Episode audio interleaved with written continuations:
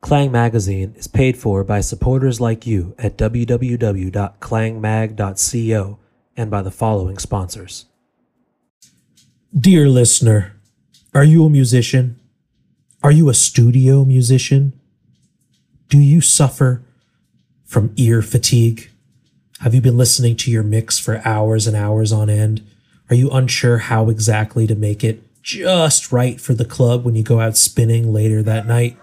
Well, perhaps you need to contact our friend Felipe Vareschi at Vareschi Mastering, because not only are they a mastering studio, but they are a consulting firm dedicated to helping you solve your own ear fatigue problems.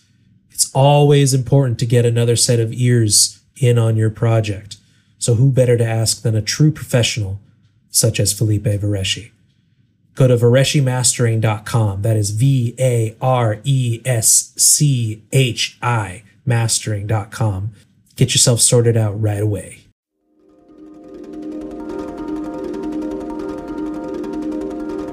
You are now listening to Klang Magazine.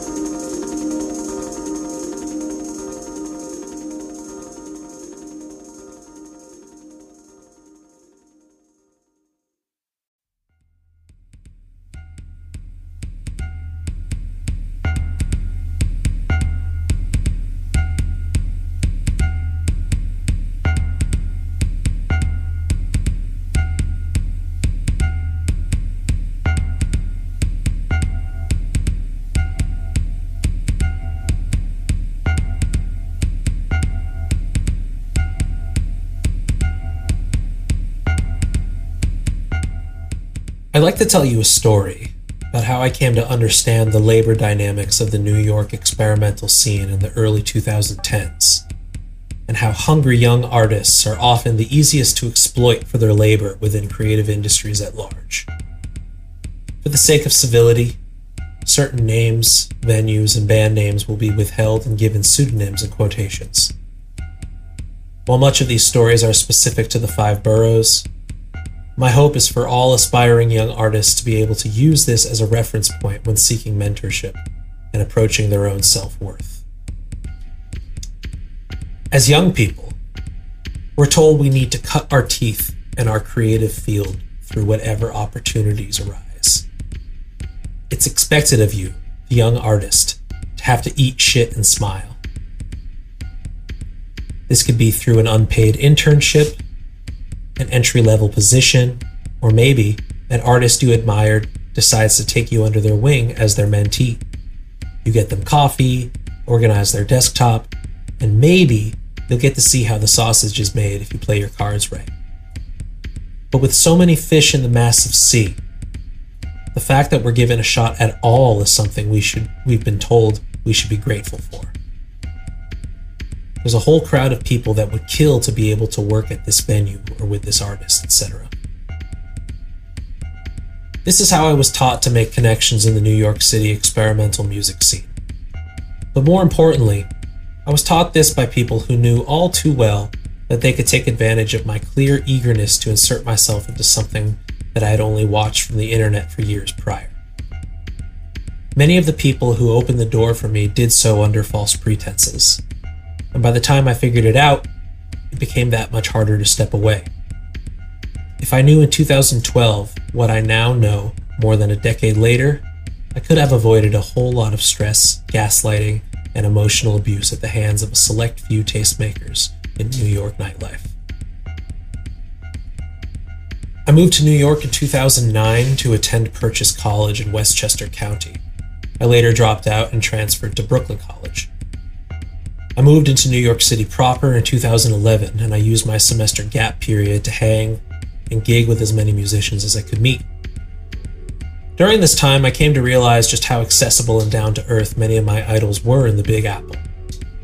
After finishing a dog walking shift in the Lower East Side in 2011, I would often pop by the brick and mortar Hospital Productions record shop, owned and operated by Dominick Fernow of Prurient, Vatican Shadow, and Rainforest spiritual enslavement fame. It astonished me how easy it was to just pick the brain of someone whose work I admired since I was 15.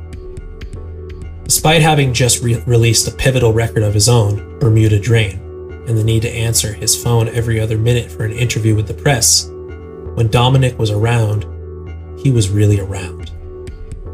I didn't need to strike up a conversation. Like any proper record salesman, he got all up in my business.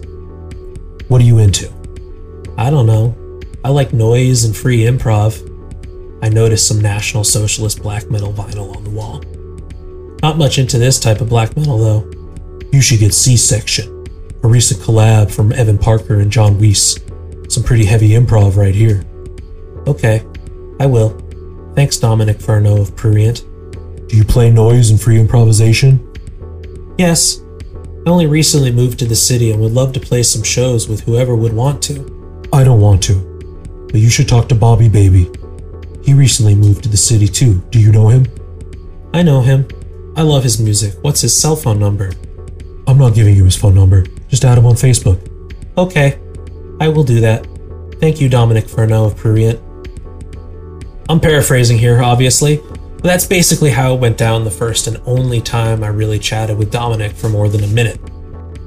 But I took his advice. I reached out to Bobby Baby, and we played a show I organized in a storage space turned art gallery in Bushwick. I made some new friends. It was great. And it was through Bobby that another gig arose, one that would end up being a pivotal moment in my musical career. Bobby was booked to play a set for his friend, let's call him Joe Janke, and he had an ongoing Monday night series at the Poop Scoop in Williamsburg, a pivotal venue that I managed to catch the very end of before it got priced out of its primetime location.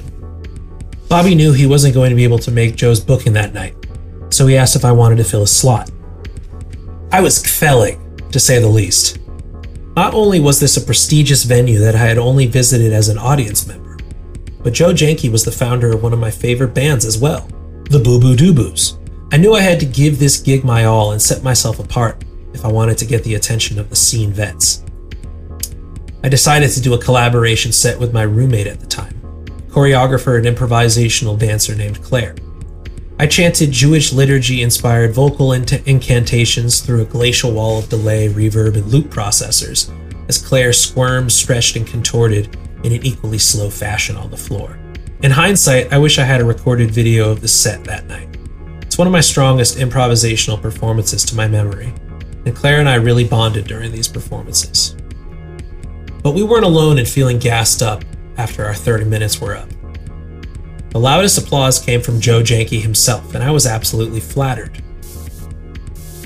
He's shit faced. Y'all absolutely killed it. Wow, thanks so much, Joe. I really appreciate you letting us play tonight on your bill.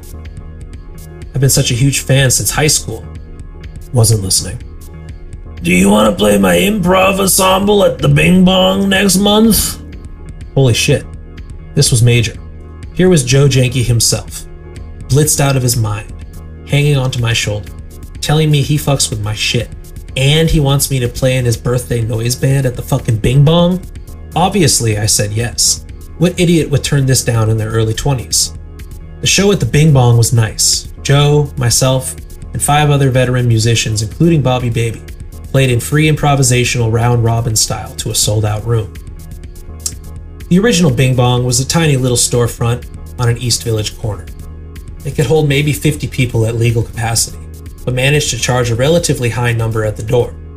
This was a place for real heads to support their favorite experimentalists up close and personal.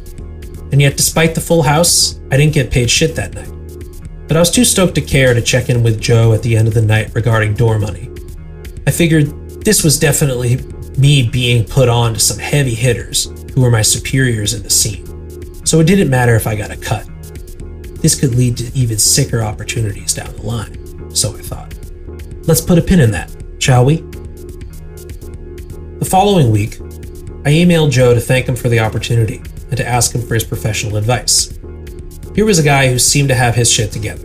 He was touring constantly, putting on awesome shows throughout the city, releasing vinyl for both his band and his solo project, all the while still holding down a day job as a music educator in the nonprofit sector. I told him how I aspired to get to his level someday, but being in my early 20s and still fresh to the city, I had the self awareness to know that I couldn't do it alone. I sought mentorship, real mentorship. And Joe had a way about him that just got you excited about whatever was on his mind. So when he said we should start hanging out at his crib every week so I can assist him with projects and work with some of his heaviest collaborators, it was a dream come true. There were red flags right off the bat that I wish I had the foresight to see at the age of 21. The first time I met Joe for only for one of our weekly sessions, he spent an hour telling me how I actually had it all wrong. How he and I were in fact equals, and that my work as an artist was just as valid and forward thinking as his. We listened to some of my recent tracks.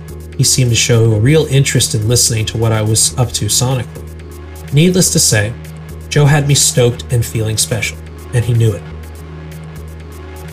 He said he was never really super com- comfortable with DAWs and computer music, and in fact, he could use my expertise on some upcoming projects on his to do list.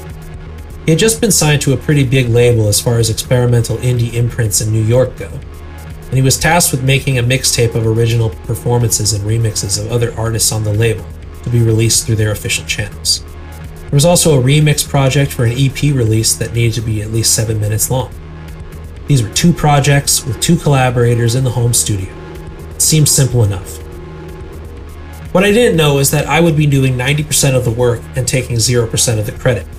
I pieced together the original stems, recorded and mixed the new materials, and mastered everything to the best of my abilities. Meanwhile, Joe hovered over me while on his phone talking to the press about said projects or sat at the other side of the table with headphones on answering emails. When the projects were done and published by the label, I asked if there was going to be any pay involved, as he had mentioned he had already been getting a decent amount of pre sales on his new solo record. It was then and there that I saw a darker side of Joe for the first time, one that would remain hovering over our relationship for the next three years. Why would you even bring that up? You realize how much you're embarrassing yourself right now, right? I don't follow. You told me you were down to help. You never said anything about a monetary exchange for the projects we work on. Do you realize how many folks I know who would just be down? I'm helping you here. This was standard manipulation and emotional abuse in the workplace right here. But how the hell was I supposed to know that at that age? The dark vibes continued. But I stuck around even as more red flags popped up. Joe had introduced me to so many genuinely amazing artists, and he even got me a job doing sound at a new music venue he was helping manage. I was helping with his weekly concert series in Williamsburg, the same one I had originally met Joe at earlier that year. And by helping, I mean I was running them on my own for drink tickets on Monday nights while Joe had dinner with his family at home. Each month there'd be a different co curator organizing these bills, and each month they'd come find me afterwards and ask me when they'd be getting paid for their month of curatorial labor. I'm sorry, I really don't know. You have to ask Joe, was all I could say. Each month, I'd hear something from Joe along the lines of, Yeah, it didn't really work out with that curator after I'd stopped seeing them at the weekly shows. Little did I know, Joe Janke was a bit of a legend when it came to how many bridges he had burned in the scene. That only became apparent to me after he became co owner of an L Train experimental music venue that teetered on the fence between an illegal rave basement and a legal avant garde bar. Joe's business partner, who we'll call Donnie Don, was quite the staple in the Brooklyn DIY circles, as he was the guy who got the liquor licenses and the cheap warehouse leases. It seemed to me that the main reason that Donnie had so much clout was his relationship with the real estate industry, which, as it turns out, is the nightlife industry. If a venue pops up in a gentrifying area, new young transplants in college come out to a show in said neighborhood, and now a familiarity with the area is born and these young folks are that much more likely to want to rent an apartment in the area. More venues, coffee shops, and yoga studios start to pop up as the rent gradually increases. Artists move into new neighborhoods at a time when they're cheap and inevitably cannibalize themselves and those that have lived there for generations out, as they're replaced by finance bros and closeted Republicans with master's degrees in podcasts. It's a tale as old as time, in a city that cares more about growth and property values than the livelihoods of its most vulnerable residents. Say what you want about him, but Donnie just makes it happen for the scene. is what Joe would say whenever anyone would question Donnie's almost cult like status as a New York nightlife tastemaker. In 2012, you couldn't argue with somebody who could get your rave a temporary lease off an L train stop you've never heard of. This new venue that they opened together, which we'll call Rango Bango, was run by a constantly rotating staff of hungry young people, myself included, eager to envelop themselves in all things DIY and experimental music. This, of course, meant that we were all paid shit, but what Donnie and Joe would tell us during staff meetings was that we were really cultivating a true community with the work that we were doing. Then they would go off to drunkenly pose for a pitchfork photo shoot in the basement while the rest of us mopped up counted cash. On top of the work I was doing running sound for the venue until wee hours, I was also helping Joe with his teaching work. While I do have Joe Janke to thank for encouraging me to take this path of experimental music pedagogy, which I still walk to to this day. This encouragement would also lead to our final falling out. Joe sparked a fire in me to take music education seriously. I started applying to new jobs in the nonprofit sector and within the New York City Department of Education. I knew in the long run that I didn't want to live the lifestyle of an experimental music venue sound engineer. I enjoyed waking up at a reasonable hour, getting paid a reasonable stipend for my labor, after all. But the more ambition I showed in my pursuit of a higher position, the more pushback I received from Joe. You need to chill with the off hours work you're doing. Most people usually plateau in their careers in order to succeed later on. I need your help here. What the fuck was this guy talking about? A fucking plateau in my career? Here I am, 24 years old and fresh out of college at this point, being told by my 40 year old mentor to slow down in my ambitions so I can help him with his? Bullshit. By this point, I had met enough of Joe's former colleagues to understand what his manipulative tactics looked like. This dude was fucking manically stoked on whatever you were doing one second, and then laying into you for not doing enough for him and his projects the next. In a real professional relationship, there's a two way street. I've helped you out so much, introduced you to so many hits. You need to be able to help me now. What does working 10 hour shifts until 4 a.m. for $60 total while you and your business partner get drunkenly interviewed in the beer garden by the Times look like? Is that not helping? I had to get out of this workplace. Everyone I started with at Wrangle Bango had quit months ago. Why the fuck was I still here? I jumped ship in the spring of 2016, four years after my working relationship with Joe Janke began. Shortly after I quit, Joe and Donnie had a falling out, ultimately leading to Joe himself quitting in pursuits of greener pastures. Donnie would later tell me that Joe was insufferably all about his check, while delegating his responsibilities to everyone around him, including his business partner. I'm not saying I sympathize with Donnie and his frustrations with Joe, as Donnie was certainly his own breed of shitty boss. But at least it didn't make you feel like a million bucks before crushing your soul as Joe Janke would. It never really felt like Donnie was my friend, and I actually appreciated that from him. Seven or so years later, long gone from my early days of the Brooklyn DIY scene, I now know my story was not unique in the slightest, nor was it even specific to the music or nightlife industries as a whole. Everyone seeks opportunity in their field. There are always mentors, managers, and people with power, all willing to take advantage of that to increase and raise their own bottom line. Capitalism requires hovering opportunity over those most desperate, like a hot dog on a stick attached to a dog's collar, all to maximize yield from their labor at the lowest levels of compensation. You're not a collaborator, you're not their equal. And if someone trying to put you on into an opportunity to get free work out of you tells you this, they're lying. The potential opportunities promised in your field should never outweigh your well being and dignity here and now, regardless of your age or entry level. A mentor that preaches collaboration while seeking to leverage your creativity for their personal projects is not a mentor at all, but rather your standard wage abuser. Do you know how many folks would kill for this position at your age? Do you know how many guitarists would kill to play in my band? Do you know how many bartenders would kill to work at my club? Do you know how many econ majors would kill for this hedge fund internship? If a person you admire in your professional fields hits you with this or any one of these, wherever you are, run. Just my advice.